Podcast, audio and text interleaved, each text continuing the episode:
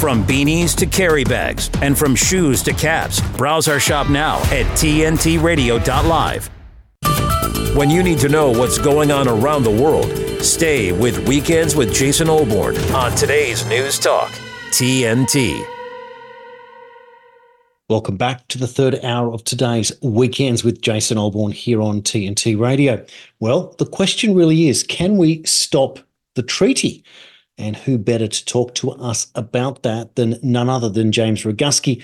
Anyone watching or listening to TNT Radio knows that James is doing the work of many people, a true champion for the cause. And he's here to bring us a number of different details about what's going on, what you can do, what you can do to get involved and to be up to date and informed. And hopefully, we can get a little bit of good news about what's really going on. And as you know, James is a researcher, he's an author and activist who, in March 2022, uncovered documents regarding proposed amendments to the international health regulations and was instrumental in raising awareness about them, which resulted in the amendments being rejected. James is now doing everything possible to expose WHO's hidden agenda behind their proposed pandemic treaty, as well as the WHO's ongoing attempts to amend the international health regulations without following due process. His website, jamesroguski.substack.com. James, welcome back to Weekends and TNT.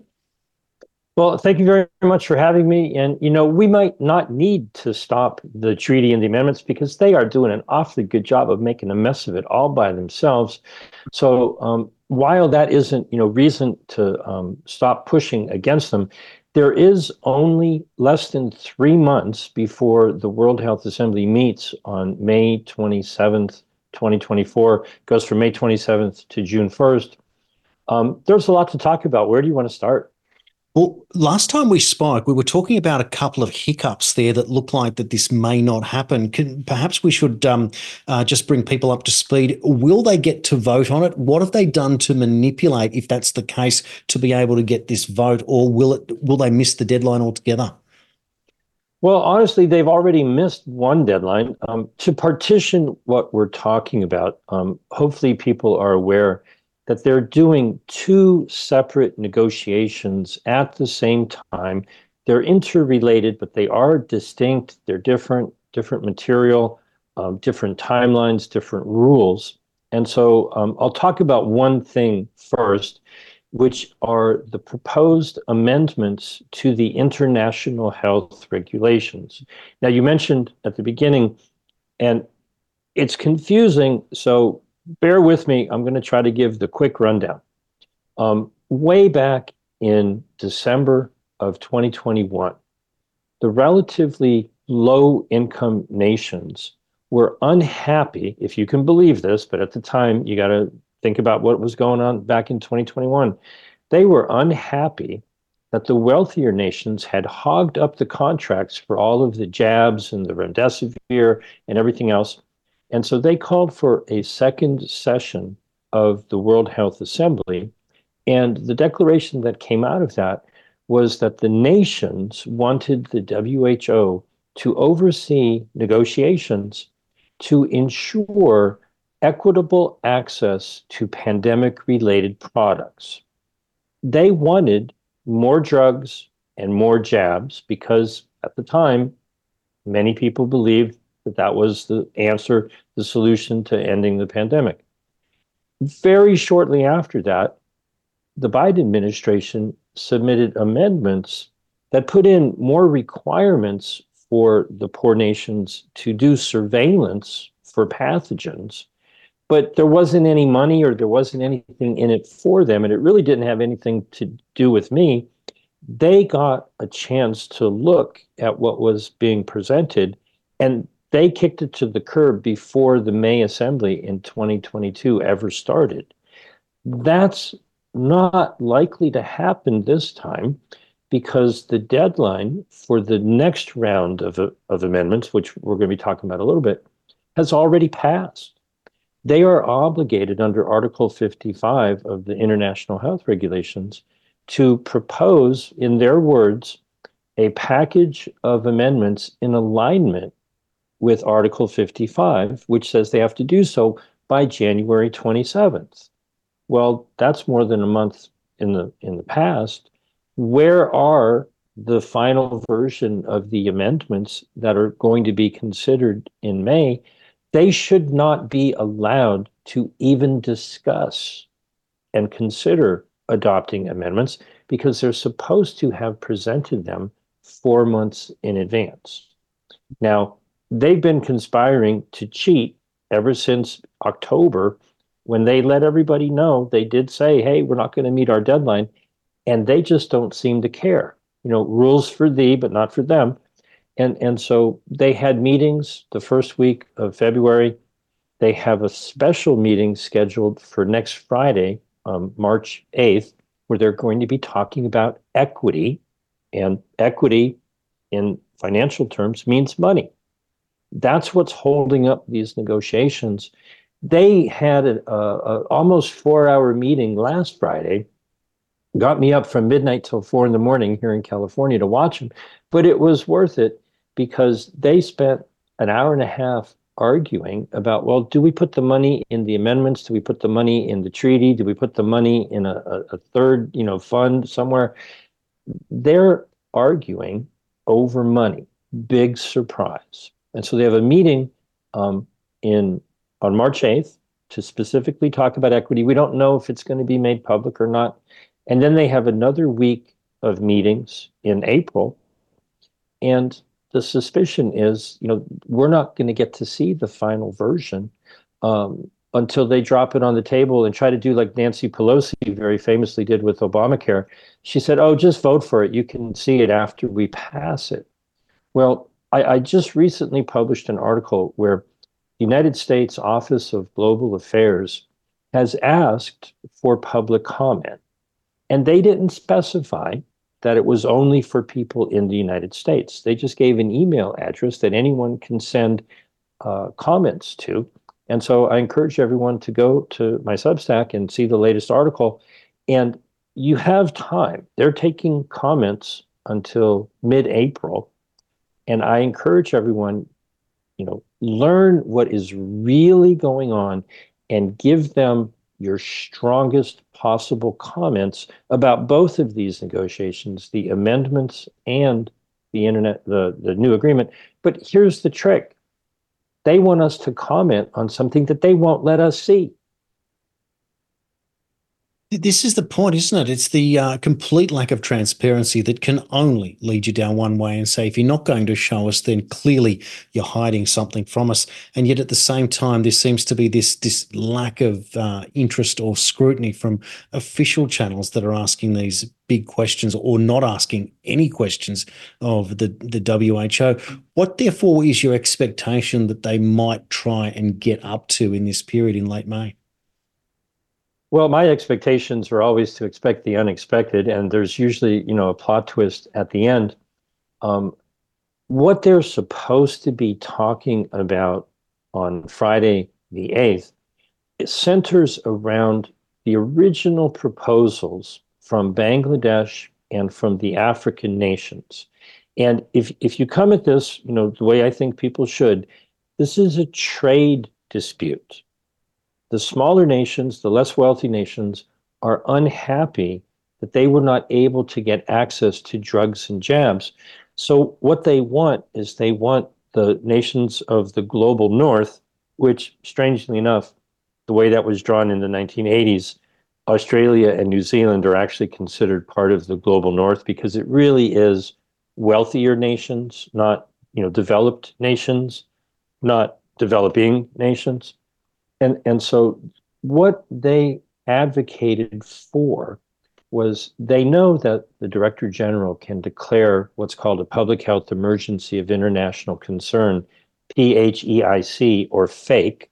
That goes all the way back to 2005 what they what they proposed doing this is Bangladesh and the African nations was to give Tedros the director general the authority the additional authority with these amendments to decide what products might be needed, to um, lay out an allocation mechanism, and then tell nations that their manufacturers had to manufacture what he said and give it to the nations that he said to give it to.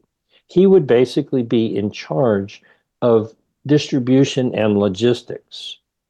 And so, what this proposal is really all about is a dictatorial, totalitarian, Marxist, communist, you know, control the means of production and distribution to ensure that drugs and jabs would be distributed to the people who, you know, he would get to determine needs them. Now, in order to facilitate that, Bangladesh proposed crossing out the words non binding under the definition of a recommendation. Currently, a recommendation is defined as non binding advice. But if they want Tedros to tell nations where to make and send products, it's not going to work if it's just advice, unless there's an enormous pile of money and he can say, Well, I advise you, here's a whole bunch of money um, to make what I say and go give it to them. And so those pieces of the puzzle, Article 13A, a new proposed amendments, and Article 44A, a new method of funding, um, they haven't touched these for the whole year that they've been negotiating them. And the relatively poor nations have very diplomatically, but you know, you can see the steam under the collar starting to rise. They finally are going to have their day, if you will, um, on Friday, March 8th. They're finally going to get around to discussing that plan to put Tedros in charge of, you know, the means of production and distribution for quote unquote pandemic related products. Now, your audience and you are probably going, why in the world would they want more drugs and more jabs? Well, it, it stems from the fact that when South Africa and Botswana identified the Omicron variant, they did what they thought they were supposed to do and they handed over the genetic information but they didn't get any of the profits. That information went to Pfizer and Moderna. They put it in the boosters, made a couple of more billion dollars. And if you can just understand how valuable a little data file with the genetic sequence in it could possibly be to these companies, then you understand what it is they're really arguing about. It's not your health, it's a transfer of wealth from, you know, one group of organized crime to a bunch of little organized mobsters who are, who are trying to get organized, they want a piece of the pie. And it's got nothing to do with whether or not these jabs stop infection or transmission.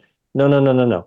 They want geographical distri- geographically distributed manufacturing so that they can make their own and inflict them upon their own people and turn a profit on it all at the same time. You know, when you bring up the fake, the P H E I C, that's just to explain it again, it's the pandemic. What does the H stand for? Um, it's actually public health emergency of international concern. But over a year ago, I woke up one morning and ringing in my head was a new acronym the Pharmaceutical Hospital Emergency Industrial Complex. They're both fake. Yes. Okay. But one is one is enormous. And and so, you know, essentially what this is is an attempt to get public money to be put into a big fund so that they can distribute contracts to the people who are, you know, they want this to happen because there's gobs of money, you know, just waiting to be shared for people who have a seat at the table. And you and I don't have a seat at the table. Yeah, certainly not. And of course, who could forget when Tedros came out and declared that Marburg was one of these fake events? Uh, and of course, it was anything but. He even rejected the advice of people within the WHO itself and he went out full speed and yet faces absolutely no scrutiny from anybody in positions of authority or power to say anything. How did you read that whole Marburg experience? Was he was he outing himself at that point, or were we realizing that just everyone seems to be in on the the big sting, this big money grab that seems to be going on here? Well, I think in there you you you mixed up your M's. I think you're talking about what I call money pox. Okay, and and you know the threat maybe is the future, um, Marburg. Um, I I called it money pox from day one, they had a tabletop exercise that had been done more than a year prior, and it named it almost to the day. The first case in England was a couple days early. The first case in the U.S. was a couple days late. I, I know people who live in countries where you know monkeys are part of you know their world, and they didn't get moneypox. The moneypox was only in the nations that actually mm-hmm. have a lot of money, and there aren't any monkeys running around. So where did it come from? Okay. Well, what it sets up is the opportunity to scare people. And there were plenty of videos of people, you know, New York City lining up, right, to get jabbed to protect themselves from moneypox. Um, it, it it must have worked, right? And and so that is exactly the type of thing that they want to do over and over and over and over and over again. And when we get into talking about the other agreement, you can see how they want to set up an infrastructure with billions of dollars to be looking for, you know, my joke with anybody in, in Australia is you don't got to worry about disease X, you got to worry about disease K, because maybe they'll find something from a kangaroo or a koala. And whatever they can find, wherever they can find it, if they can turn it into fear, they can turn that fear into money. And that's what we're really dealing with here. And if you could just read it at that level and realize that it was nothing more than the great big uh, industrial medical complex to create fear, to create vaccine, and to do it, and that there was no other motive there, you just realize that you're dealing with a bunch of crooks. But then, of course, there's the other side of the story and the uh, the damages that uh, said cures uh, are creating, and that's the thing we'll deal with a little bit later. But in the meantime, we're going to go to our first break. But if you love a good documentary, then you'll love our special screenings. Uninterrupted Cinema features some of the latest or notable documentaries from the world's best filmmakers. You can check out TNT's website for more information, and they are coming up, in fact, in the next hour. Weekends are better when you spend them here with us here on today's News Talk TNT. TNT's Dean Mackin. What this is, it's a scheme that was proposing to help cover up to 40% of the cost of a home. The problem is, it wasn't just giving you 40%. I wouldn't have liked that either, unless they were doing it to everybody, in which case, what? Who's paying for that? Our grandkids? But no, it's a form of socialism with them owning that percentage of your house or a percentage of your house. And you know, you got to watch who you go in business with, who you go in partnership, and would you want to go in with a socialist government that advocates for that? Dean Mackin on today's News Talk TNT. The Light is Britain's far right conspiracy theory paper spreading hate and vicious lies. No, that's what the BBC say. The Light is the only national newspaper bringing you the real news and informed opinion on what's really going on today. You can subscribe, order copies, submit articles, and read back issues on our website, thelightpaper.co.uk, and see for yourself why the establishment are so worried about the uncensored truth getting out to people every month. The Light Paper. Not for right, just right so far. Thelightpaper.co.uk. Today's News Talk Radio. Now we're talking. Damn. TNT. One of the things that I hoped to find out post the COVID era would be the enthusiasm by people in authority, governments around the world, to find out the origins of the virus, given that even the FBI is insisting that it was 100% man made. But it's not the case. Instead, we get to talk about gain of function, almost as if COVID itself just happened to just walk out of a Wuhan wet market out of a bat that some hungry person just ate. And therefore, that's all it really is that we need to worry about. Moneypox, monkeypox, Marburg, disease X, whatever else you can come up with, all of which just happen to be around the corner with some poor animal, bug, piece of grass, dirty air, something where this particular virus comes from. And of course, gain of function, well, that's just there for scientific sport. James, it's just something that they do just to see how strong and smart they really are. But what really is the story behind the story with the WHO and gain of function? Where are we today? Well, just so everyone can keep this compartmentalized, what we talked about in the first segment was primarily um, their plan in the amendments to the international health regulations. And what I'm going to start talking about now is the other agreement, which has gone by many, many names. Most people call it the Pandemic Treaty. but it's actually worse than a treaty. It's set up to be like a framework convention, like the framework convention for climate change. Now, why that's a problem is if they agree to agree, it almost doesn't even matter, you know, what is in the actual document. There's plenty to worry about there.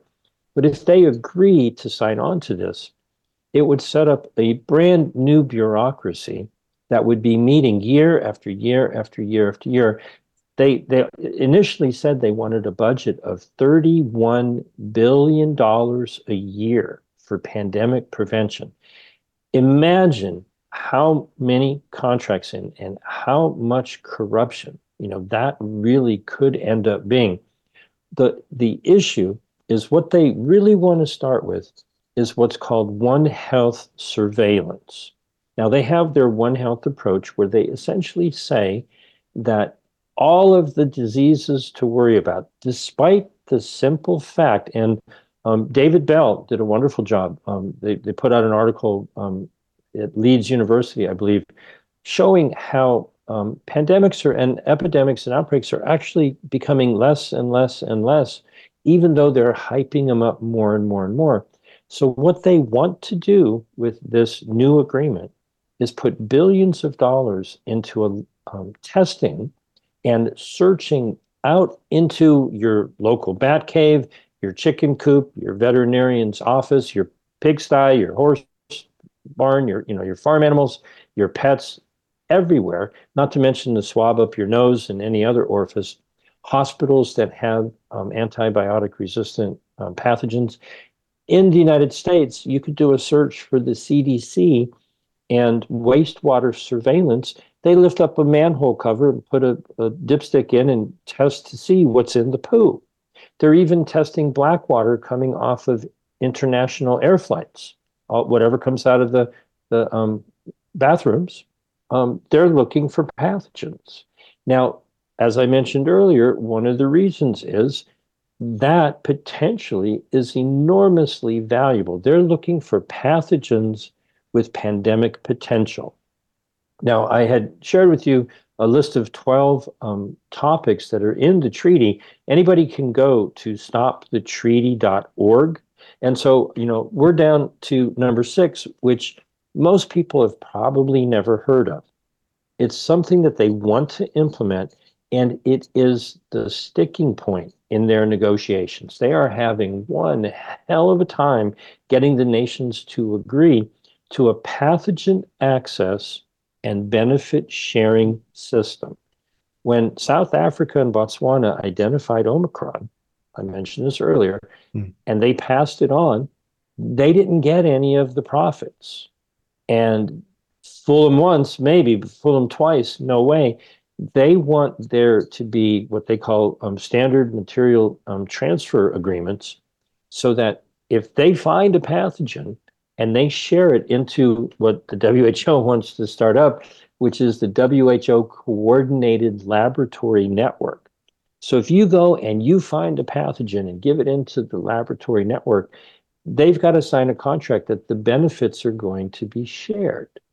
Now, if you go back to colonial times, you know, maybe like to the 1960s or so, when larger nations would exploit the raw materials of developing nations, whether it was oil and gas or iron ore or gold and silver or diamonds or gemstones or forestry products or whatever, they would take the raw materials take them back to the home country, turn them into some sort of expensive manufactured product, and turn an enormous profit.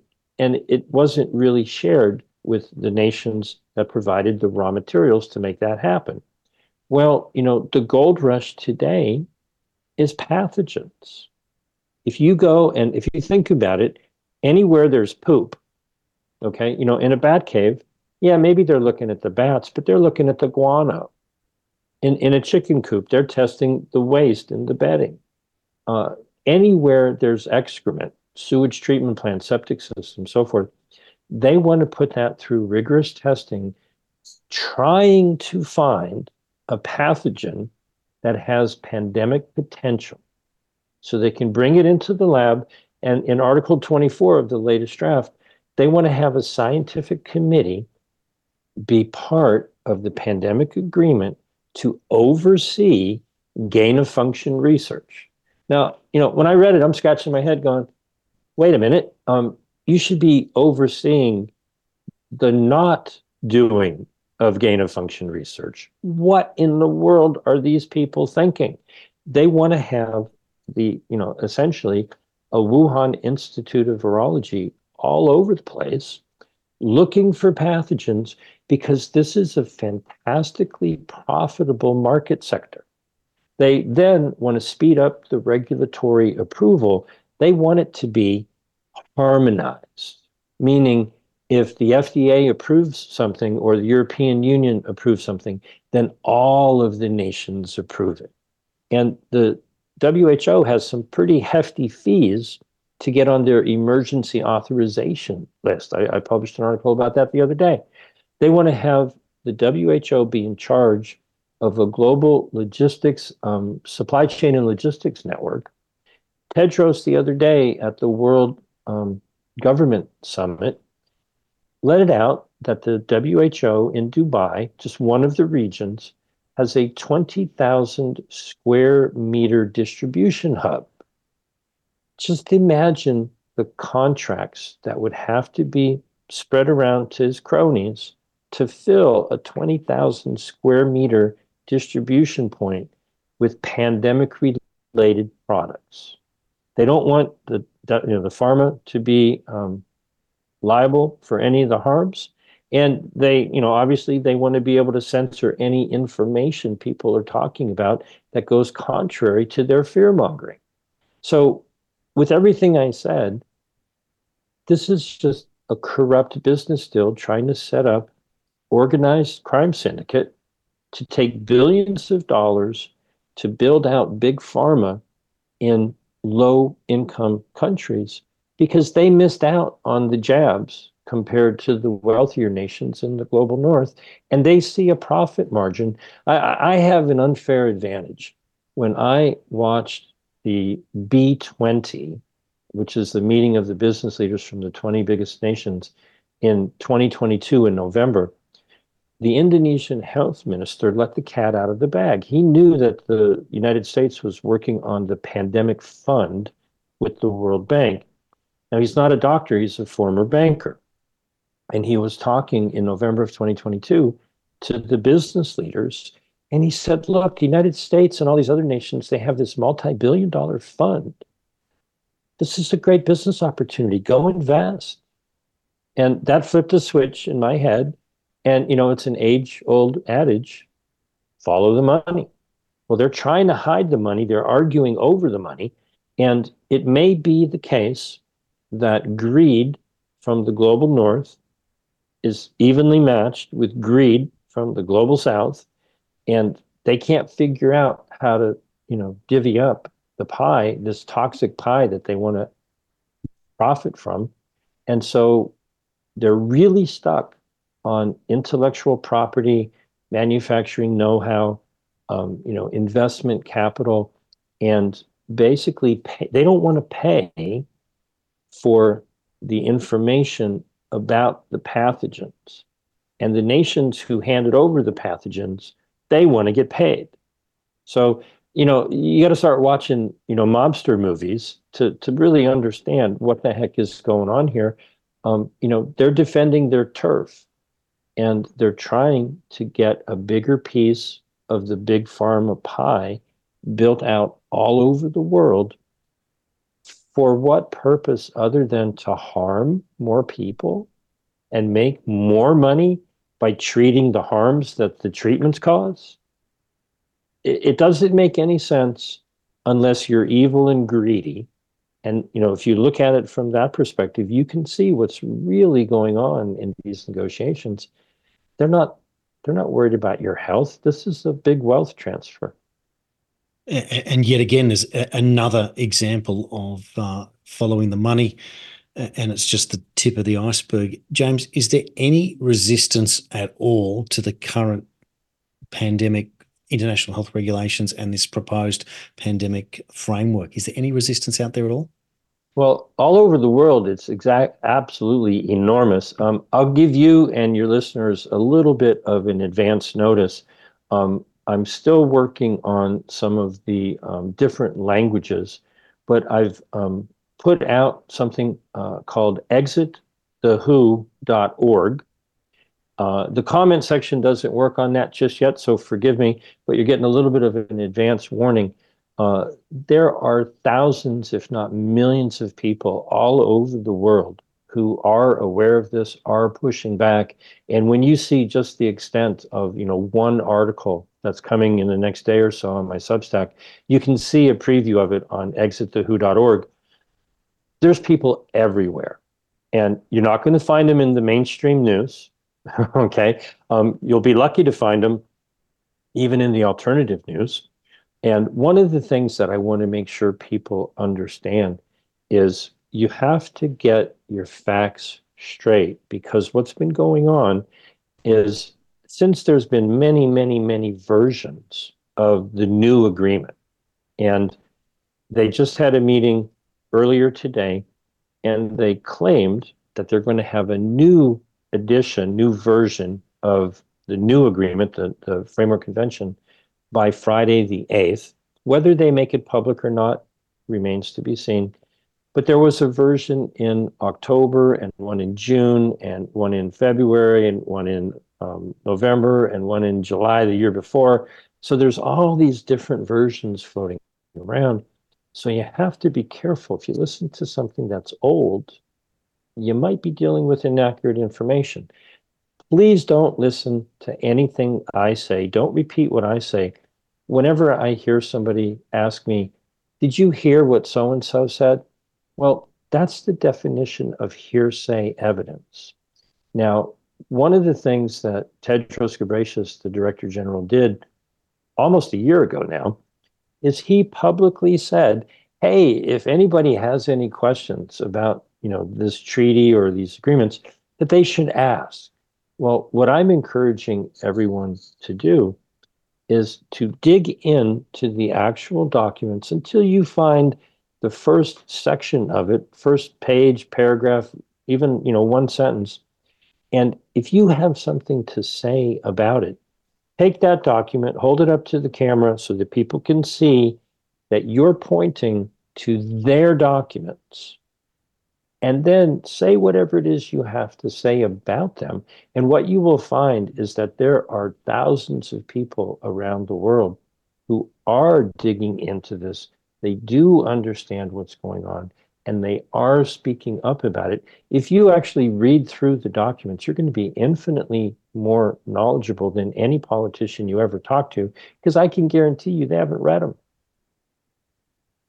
You know, th- this is the thing, isn't it? That uh, it's like, as George Carlin told us many years ago, it's a big club and you ain't in it. it. It's like we no longer have to read bills when we vote on them in Parliament. We no longer have to worry about pandemic treaties, etc. But as long as there's a money grab somewhere, then as long as we line the pockets of those that feed us, this is all explaining a politician's point of view. It seems that that's all they're really into. I, I can't help but think, though that this looks like the greatest sting operation in history. The WHO and its cronies are desperate to sting the population of the planet with their with their evil, cunning Doctor Evil, um, Batman villain type of plot, and at the same time, these people are walking into the greatest trap in history that they are not accountable at the moment. They don't have to, as I said, read any of the bills. They just have to put their hand up and rubber stamp it.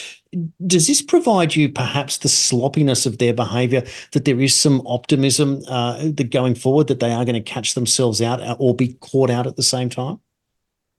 Well, you know, desperate people make mistakes, and um, they are rushing this. They you know, most international agreements kind of plod along at a certain pace, and you know everybody's back gets scratched and deals get made, and and to try to rush that um, is is difficult. So they're having trouble, and you know I I view it you know visually as kind of a house of cards, and the wind is blowing and it's shaking, and everyone who steps up and pushes on it and blows on it, you know, tugs on it, um, the cards are coming out. The whole thing is about ready to collapse. they have not been able to meet their deadline for the amendments. That's already a month past, and they're having great difficulty in even talking about what the vast majority of the nations came in saying that they wanted. This, you know, setting Tedros up as the um, dictator of all distribution. The other alternative is, you know, one of them is kind of communist, the other one is kind of fascist, where they want corporations um, to pay nations for their pathogens. Well, the pharmaceutical companies don't want to lose their money making machine. And so they're having difficulty there. And I have a little tiny bit of experience that goes back 10 years ago when may not mean to, uh, anything to people outside of the United States, but in um, about a decade ago, Obama signed us in to the Trans Pacific Partnership. And they did that secretly.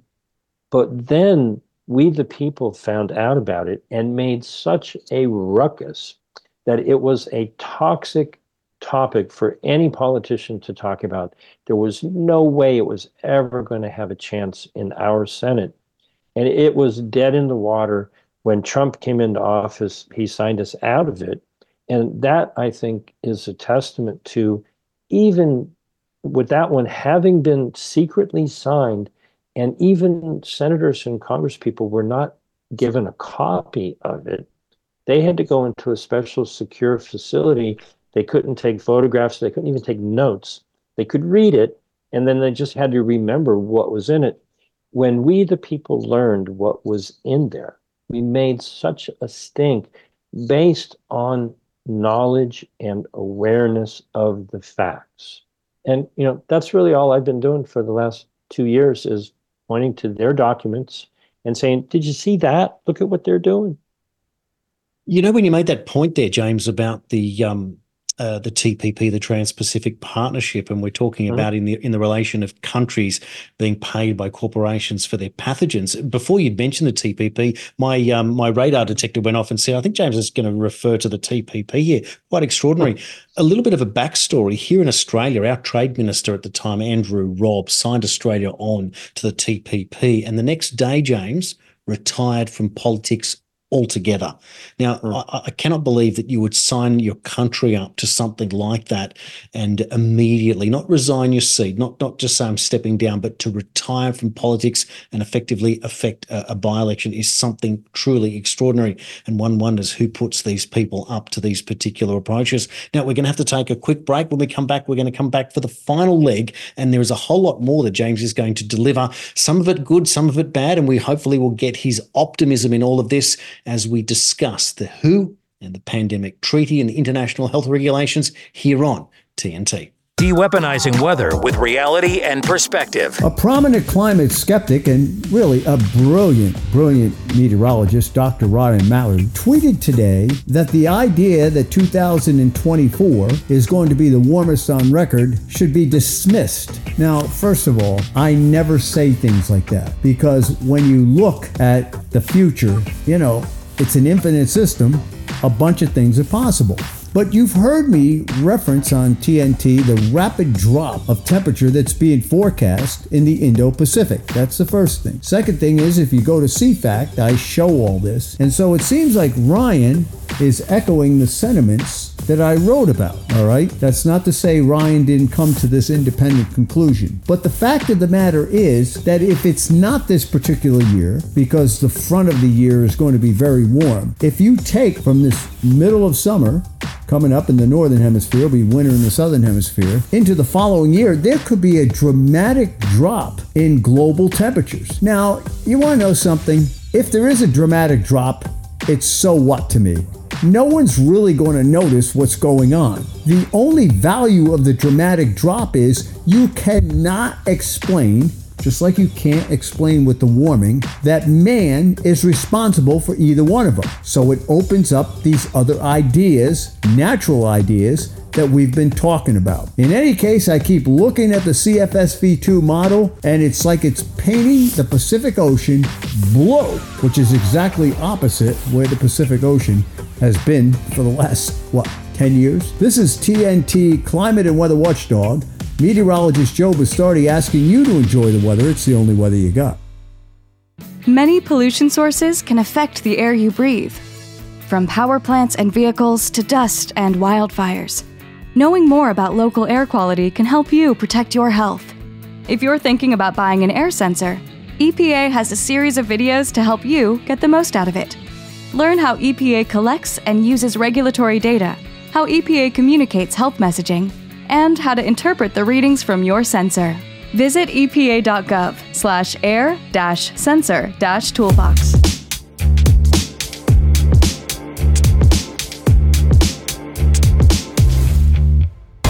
The intersection of information and conversation.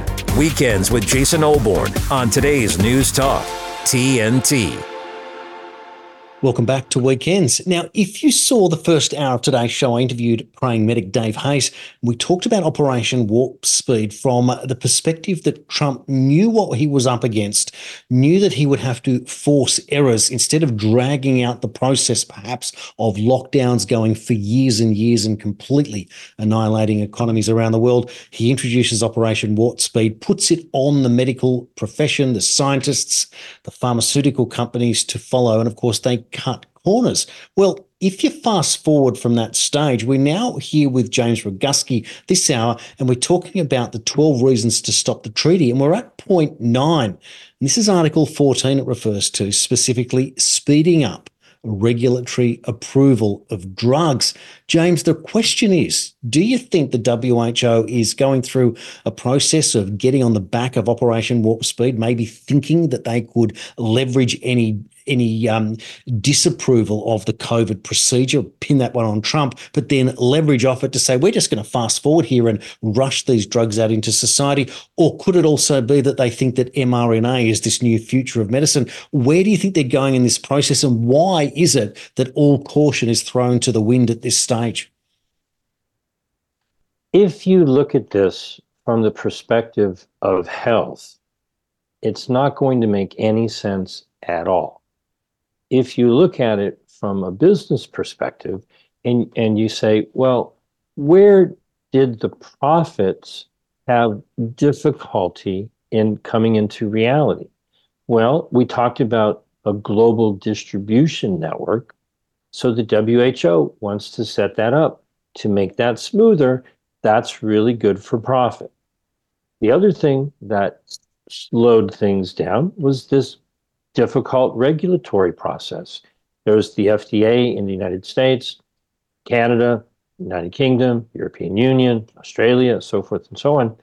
The key word in Article 14, whether it remains in the next version or not, remains to be seen. But they want to harmonize the regulatory um, sharing of information so that essentially, if one of the nations looks at a product and agrees to it, boom, everybody agrees to it in harmony. That was one of the places where they weren't all on board at the same time. Some nations approved this, some nations approved that, some didn't. Some looked to the United States and did whatever we said. And, and so I, I published an article, I think I mentioned this earlier, um, a couple of days ago, where um, Philip Kruse, who gave testimony to um, Senator Ron Johnson, in his um, full presentation, he talks about the fees that the WHO charges for accepting medications for emergency use. And so, you know, this is all about making money and make the, you know, greasing people's palms and making things flow smoother. If you look at it from the perspective of where was their difficulty in making the profits really flow, and you look at how they're negotiating what they're negotiating, they want to have that global supply chain and logistics network all ironed out. They want to have the regulatory agencies just hand it right over. Now, you mentioned something earlier and it triggered a, a memory because almost a year ago now, maybe nine months or so, there was an interview in Aspen, Colorado, with three of the last secretaries of health and human services one of the ones was Alex Azar, who was the Secretary of Health and Human Services during Trump's time.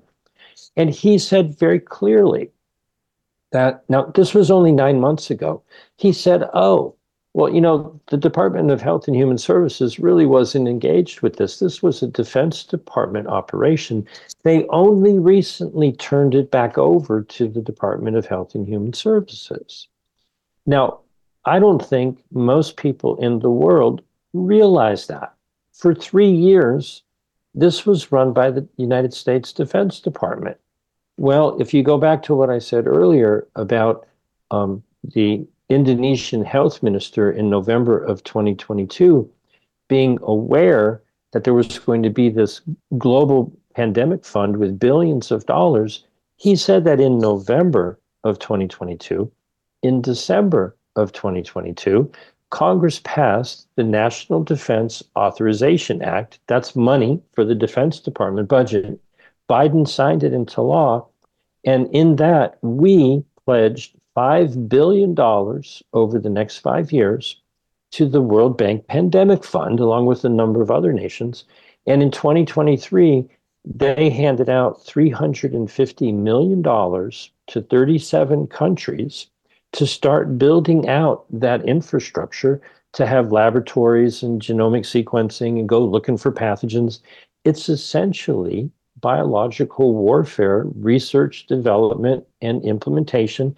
The WHO would oversee the laboratory network. They, they're arguing over how to sign the contracts to get paid for the pathogens. That's where they're stuck. But when you look at this, you scratch your head and you go, they're doing germ warfare in plain sight. Yeah. Wake up, people. Okay, this is World War III is biological warfare and terrorism in the form of fear mongering. Because if they find a pathogen with pandemic potential lying under a rock somewhere, it doesn't matter if no one was ever sick or no one ever died from the disease. They can concoct a story, make it seem far worse, turn it around in a, you know a couple of weeks, maybe turn it into a jab, and claim that they have to jab everybody up. Now, they'll probably make it, you know, voluntary slash mandated slash coerced slash be very afraid disease X is going to get you. And a lot of people will fall for the propaganda. And then they'll be able to say, see, we saved you from the next pandemic. Well, it wasn't going to be a pandemic, but the hype and the fear mongering I mean, they are by definition terrorists. They work to put terror into the general populace. Mm. And it's that fear that makes people do things, you know, fear of losing your job, fear of dying, fear of making granny get sick or whatever it might be.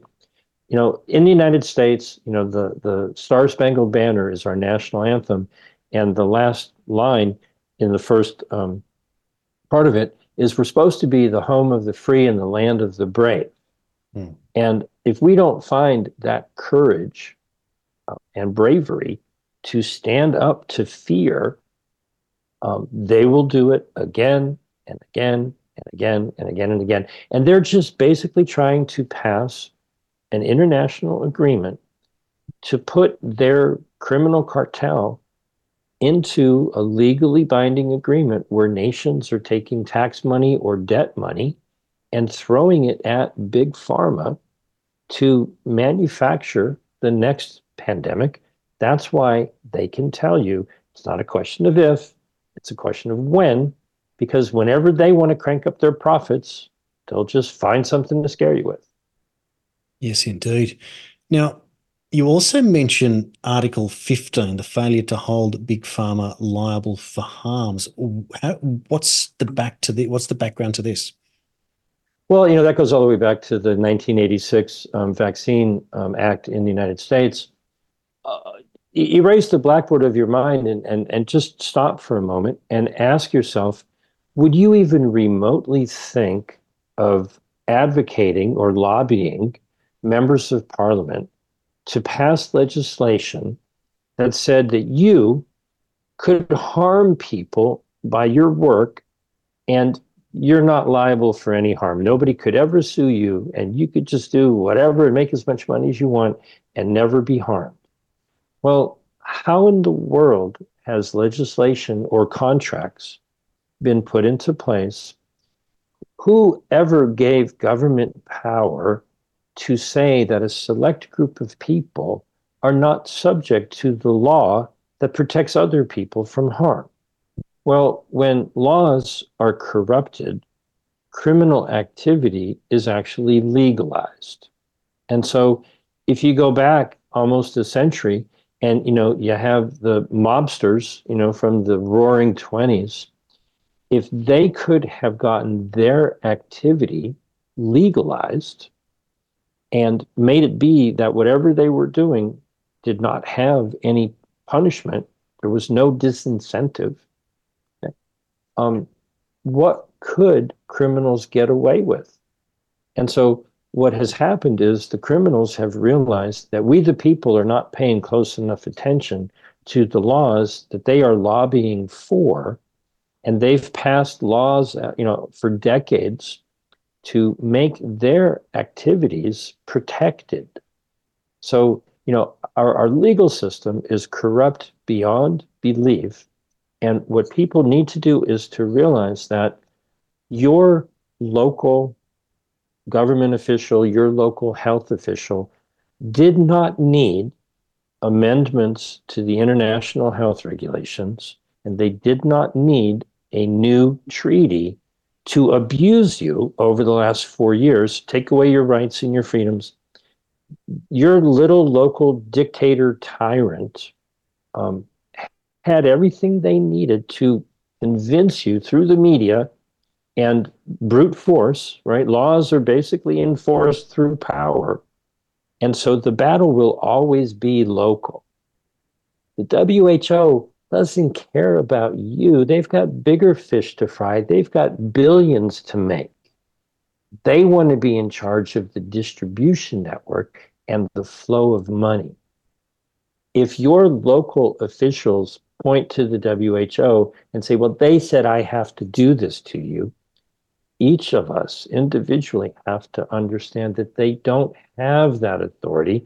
They never did, they never will, unless they can hypnotize you into believing that your common sense should be thrown out the window and that you should do what they say just because they say so. And so the battle will always be local these criminals at the international level are trying to set up an organized crime syndicate to make billions of dollars because a lot of them didn't get cut in on the deal and they want a piece of the pie. And that's what these negotiations are really all about. The local battle, each and every nation and, and province and state and city and you know the the little tiny tyrant. It could be you know, the person who wouldn't let you come into the store and buy food. They are the ones that we have to communicate with of how wrong everything was over the last four years. Whatever they say in Geneva or in New York at the United Nations, um, it's irrelevant. We have rights to do what we want with our body, and we have a right to live a life where people cannot restrict us if we don't do what they say that we have to do to our body. Mm-hmm. And until each individual person finds the courage to stand in their truth, they'll keep tricking people. You know, I forget who it was. You know, you can fool some of the people all of the time, it seems, but you can't fool all of the people all of the time. And so, wise up, get informed, spread the word, work with the willing, organize the people who don't need to be convinced. We'll never convince everybody. We just need enough people who understand, work together, organize what your efforts are. Um, been trying to do that for two years, and uh, I really feel that it's coming together. People all around the world are, are waking up in a big way. Um, you know, I'm, I'm optimistic, and I think everyone else should be but it doesn't just happen. Mm. So, you know, take take the link to this recording, share it with everybody you know, get people tied in, get them all connected. And I always give my phone number. So anybody can reach me in the United States. I'm in California, uh, 310 619 3055. You can text me, call me, use Telegram Signal, WhatsApp, or whatever. I'm happy to answer any questions people might have. All of the information is on, jamesroguski.substack.com. Thanks for the opportunity to share this with your audience once again, James, it's uh, it's it's a privilege, a thrill to be able to get you on and support the work that you do for all of us. And reading between the lines of what you've said there, and unfortunately out of time, is that you believe that there will be no way that any authority anywhere will force any medicine into your arm without your say so. And I think that that provides us with enormous relief to know that compulsory medicine, no matter how hard they try, cannot be done to you. That should give you enormous relief. Now you can get on the front foot, do what James said, check out his, web, his uh, website, jamesroguski.substack.com. We've got to go to news, cinema after this. Thanks for watching Weekends with me here on TNT.